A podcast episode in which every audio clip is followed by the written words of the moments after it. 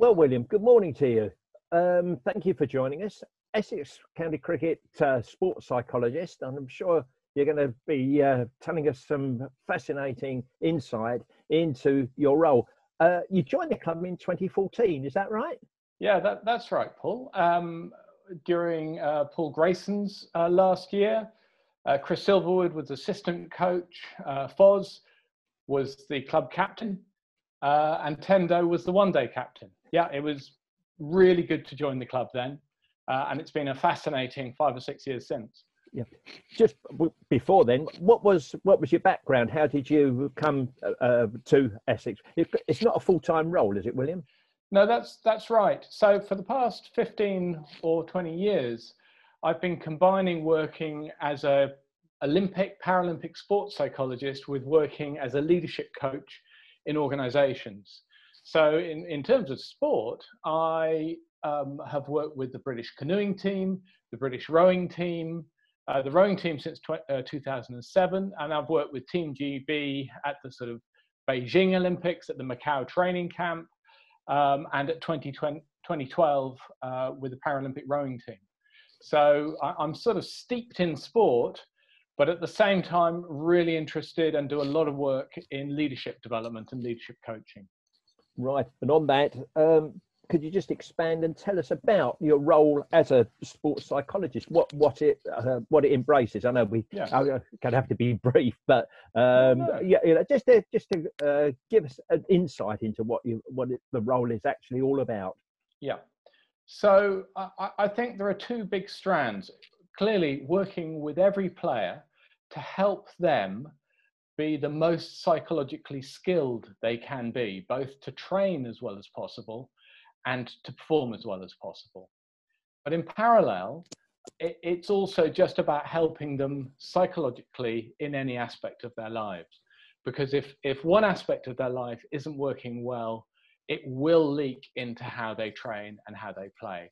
And as a club, I think Essex are really good at looking after the whole person with their players and actually, I think that's part of it, what gives them really good performance success, as well as being the right thing to do. I, I also work with the coaches and, and the, um, the support staff because really they're all psychologists with a small p. All of the coaches are influencing and working with the players. Um, and in the 20 days a year I do, a lot of what I can help the most with is helping the coaches have a really good insight without giving away any confidentiality um, about how they can get the most out of the players. Um, so there's sort of the, the headline areas of what I do as a sports psychologist at, at uh, Essex. When you first came to Essex, did you find um, perhaps in some areas um, some resistance towards your role because um, this has been an increasing role, um, the importance of psychology um, and leading on to mental well-being of, of all the players. But it's a fairly recent phenomenon, isn't it, in, in professional circles? I mean, sort of probably 15 years ago, we mm. probably wouldn't have been having the same conversation um, because the role wouldn't have existed as such. Yeah, I, I think especially over the last 20 years uh, and 25 years, sports psychology has shifted from something fringe to how can I get the extra 1%? Mm-hmm. And it shifted from a long time ago, uh, players possibly felt more vulnerable and more slightly defensive about that it may suggest something was wrong with them. Now, the attitude much more is how can I improve? How can I use anything to help me? Having said that, in any group of players or a group of rowers, there'll be people who who really want to reach out to me regularly and there'll be people where it's much less frequent if at all. And, and part of my job is to really respect that because ev- everybody has their own way of managing their own psychology. And and i need to be available to respond when people want to engage but not actually uh, sort of be too driving in telling people how they should manage themselves. Right. So, in the five six years that you've been with the with the club, um, we've seen some great success in the last uh, three years or so, um, and I'm sure that you've certainly played your part uh, in that, in bringing perhaps a positive attitude um, where perhaps there was negativity. And I'm saying the negativity insofar as um, falling short, particularly in knockout uh, mm. games where we seem to get to the last hurdle and just not get over. Um, mm. But from building on that, because obviously the ability was there, but couldn't just perhaps conquer the, the psychological barrier that existed. And once you get into a winning vein, um, there's nothing like confidence to bring success, is there? No, that's right. I, I, think the first thing I'd say about about these sort of knockout matches, which obviously we've been talked about for a long time, um, is the margins in these T20 and 50 over matches are incredibly, incredibly small. Um, and and so really my approach has not to been to do anything very different but really to work with the coaches in just working from the ground upwards, just to say each season, are we doing everything that we should be doing?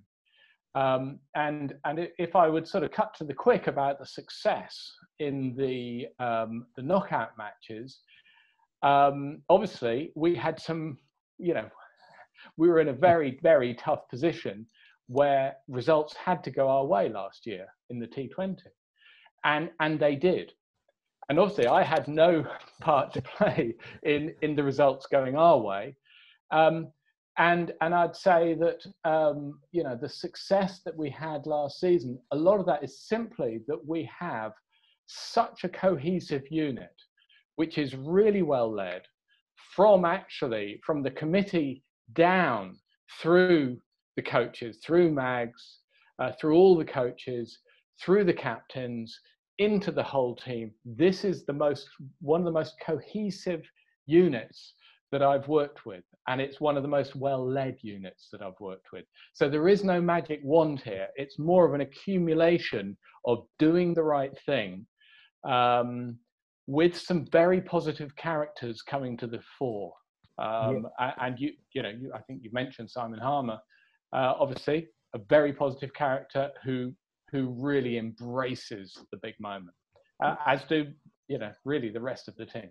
Yeah, interesting. You you you mentioned last season, and if we look at last season, towards the end of the season, um, we got to a situation both in the red ball game and the 2020 where uh, every game was a cup final. Uh, mm. We we couldn't lose. We couldn't afford to lose uh, a, a, championship match because that would have virtually left the way clear for Somerset uh, 2020 in the qualifying stages, it got to the um, towards the end where we just had to keep on winning, and then of course getting to the quarterfinals, you've got to keep on winning.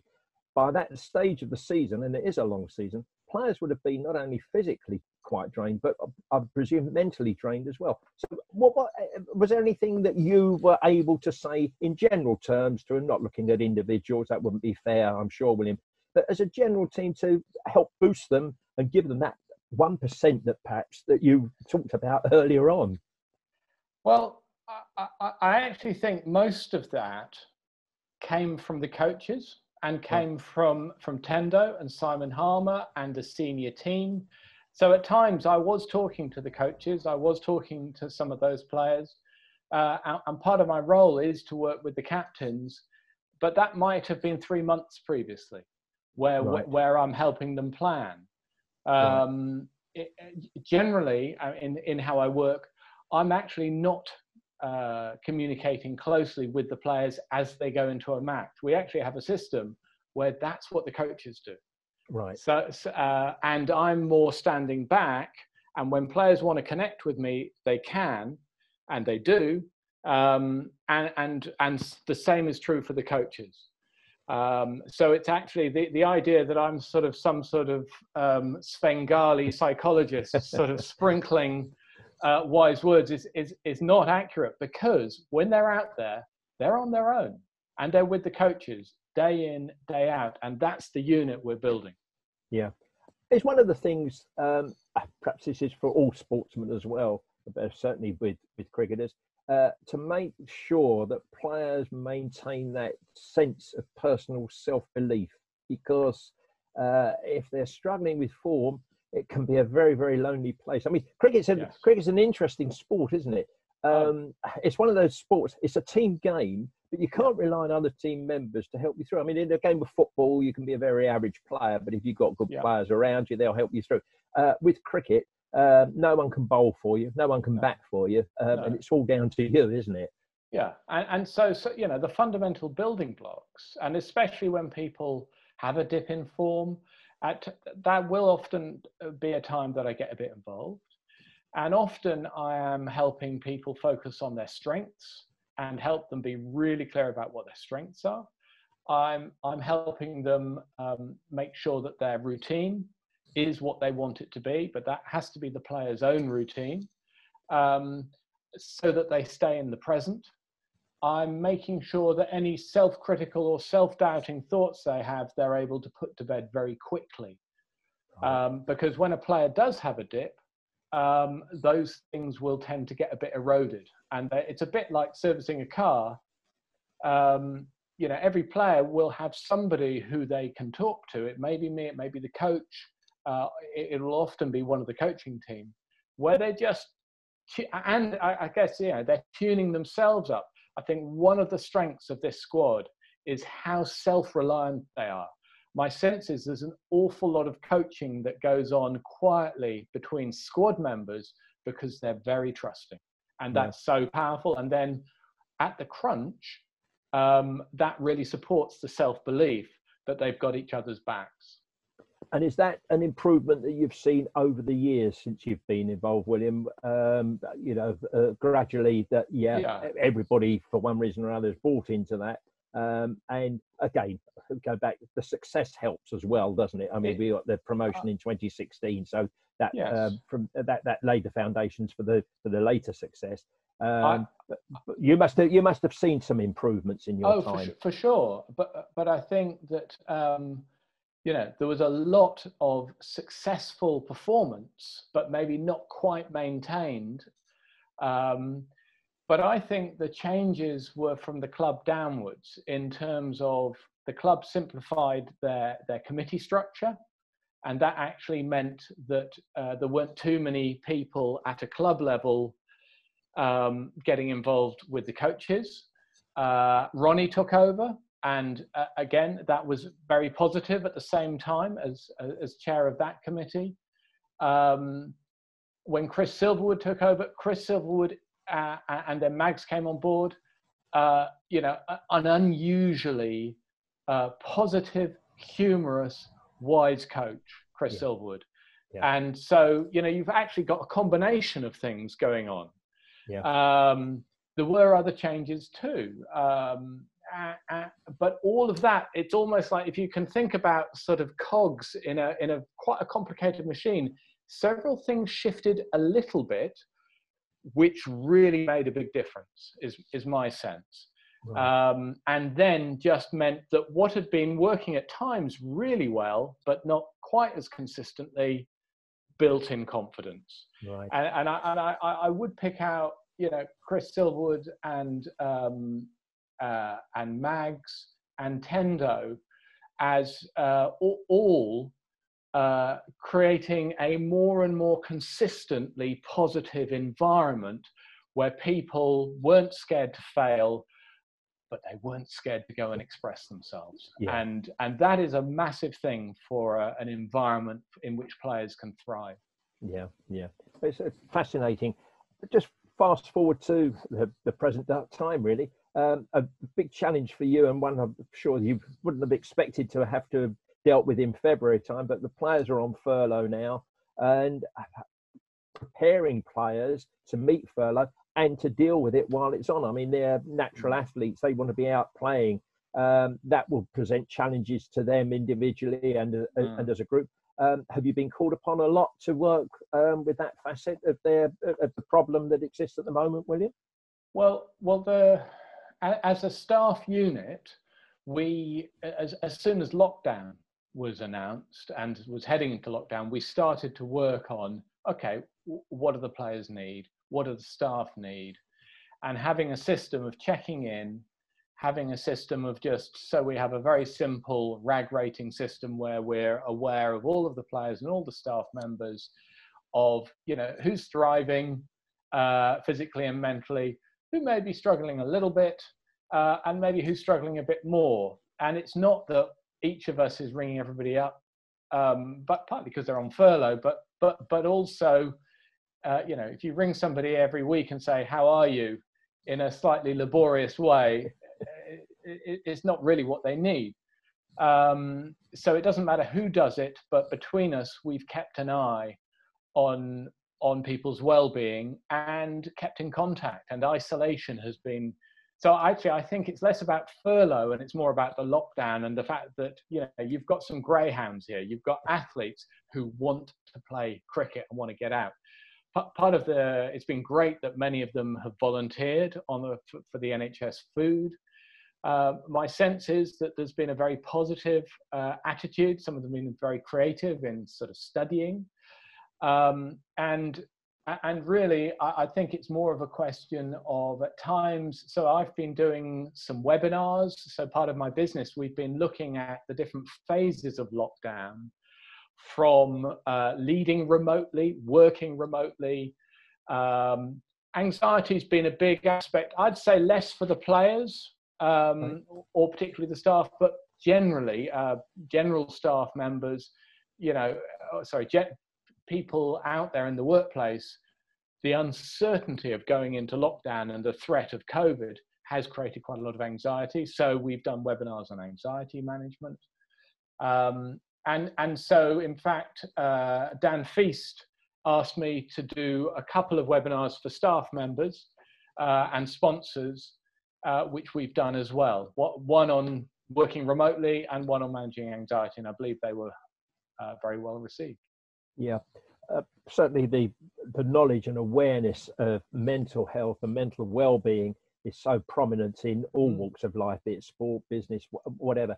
And I guess perhaps is that is that one of the secrets to address that initially is to spot, um, if you like, a little crack appearing here and there, which um, through your work with the coaches and the players, for example, you might just get the semblance that something isn't completely right and being able to address it uh, right up front rather than when it's too far down the line? Well, I, would go back actually uh, quite a lot further to actually say if you have an environment where people can talk about things not going so well, as well as when things go really well, a less macho environment, if you like, then that that's that sets the ground for a much more mentally healthy environment. You know, mental health is a positive thing. You know, if you talk about physical health, are you physically healthy? Yeah, mm. that, that yeah. I, am always happy to be asked uh, if if I say physically healthy, that's a positive thing. It's only recently that mental health has started to ease the taboo because it used to be sort of uh, innately seen as a uh, as a negative thing. Yes. That change is massive, but it starts with just a, a greater willingness to be a bit more open.